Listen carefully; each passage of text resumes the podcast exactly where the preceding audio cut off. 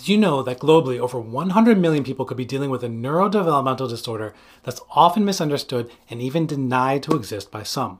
It's a condition that can affect everything from your school or work performance to your relationships and overall quality of life. Yet it remains one of the most controversial and debated disorders. If you or a loved one have been diagnosed with this condition, or you're someone who's just curious about it, you've probably heard a lot of the myths that are out there in the world, with this one being the biggest. ADHD isn't real. I'm sick of it. Let's go debunking. But wait, who am I? My name is Dr. Sulman Aziz Mirza. I am a triple board certified psychiatrist specializing in adult psychiatry, child and adolescent psychiatry, and addiction medicine. My interest in ADHD doesn't stop in my professional life, but extends to my personal life as I myself have navigated the challenges of ADHD being undiagnosed for decades.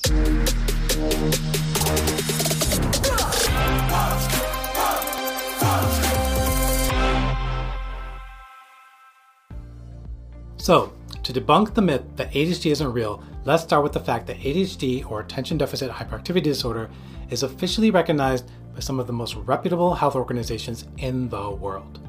This includes the American Psychiatric Association, World Health Organization, National Institute of Mental Health, Centers for Disease Control and Prevention, American Academy of Pediatrics, American Medical Association, American Psychological Association, European Psychiatric Association, National Health Service in the UK, and you get the point.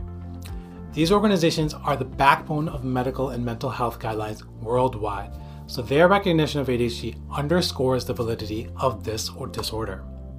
Now, some critics might argue that ADHD is made up, but let me assure you it's anything but. In fact, the diagnosis of ADHD is far from arbitrary or subjective. It's based on the Diagnostic and Statistical Manual of Mental Disorders, 5th edition, or the DSM 5, which serves as a guide for mental health professionals like myself. The DSM 5 provides a specific set of criteria for diagnosing ADHD. To be diagnosed with ADHD, individuals must exhibit a certain number of symptoms from two main categories inattention and hyperactivity impulsivity. These symptoms must be present before the age of 12, persist for at least six months, and interfere with at least two areas of life, like school, work, or relationships. This means a diagnosis of ADHD isn't made lightly or based on just a few instances of inattentive or hyperactive behavior. In an ideal world, it's a thorough process that requires a detailed evaluation by a trained medical professional.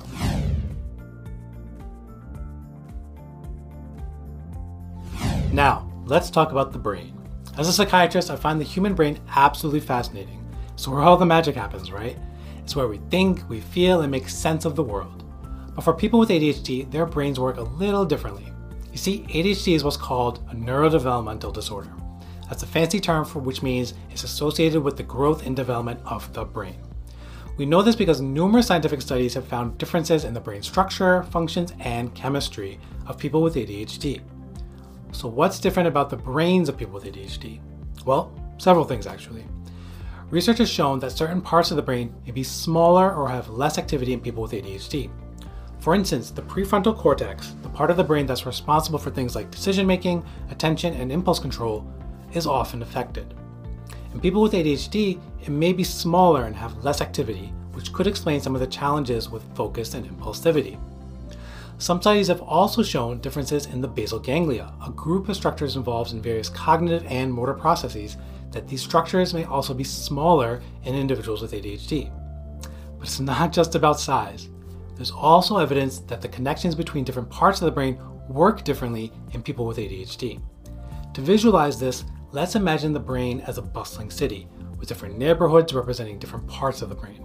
In a city, we need good transportation links, right? Like roads or subway lines to connect different neighborhoods. In our brain, these roads are called neural pathways, and in people with ADHD, some of these pathways might not be as efficient as they should be.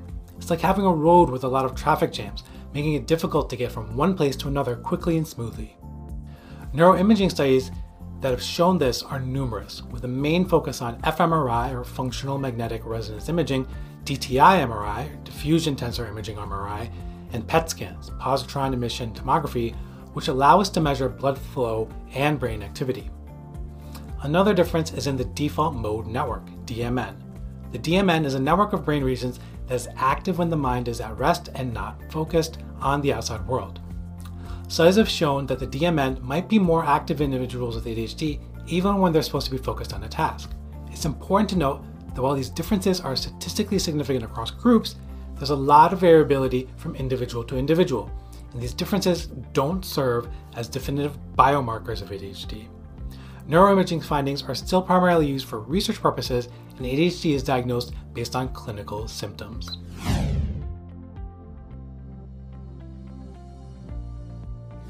Let's step out of the brain and into the real world. How does ADHD affect the daily lives of those who live with it? The truth is, the impact of ADHD extends far beyond the classroom or the workplace. It permeates many aspects of life, including social relationships, self esteem, and even physical health, across a person's lifetime. Let's start with school aged children. Kids with ADHD might struggle to keep up with assignments, stay organized, or maintain focus in class. This is not because they're lazy or that they're not trying hard enough, because their brains are wired differently, as we discussed a bit earlier. The simple tasks that other kids might take for granted can be a daily battle for kids with ADHD. Or consider adults at work. They might find it difficult to manage their time effectively, stay on top of tasks, or remain focused during long meetings. They might also struggle with impulsivity, perhaps saying things without thinking them through fully, which can create friction in professional environments. When I used to work at the clothing store back at the mall in college days, I remember accidentally exposing one of my managers for something that they did to the head manager, and them getting in pretty big trouble for that. My bad. ADHD can also make it hard for people to maintain relationships, whether it's remembering important dates, staying focused during conversations, or dealing with the frustration and impatience that can come from managing these daily challenges. So many times, I work with patients where untreated ADHD has gotten in the way of having a happy and healthy relationship, and often presenting as manifestations of depression and or anxiety. In my pre-ADHD diagnosis life, I struggled with things like paying bills on time because I would set aside the email or the letter into the take care of this later pile, which we know is actually the take care of this never pile. This resulted in me graduating my residency and training with a 500 something credit score, which we know impacts us in so many different ways, such as not being able to buy a house, trouble opening lines of credit to start businesses, trouble with getting a new car, and so much more. It took years of work to undo that damage, with thousands of dollars spent that I could have used it towards something else. All because of the impact of untreated ADHD.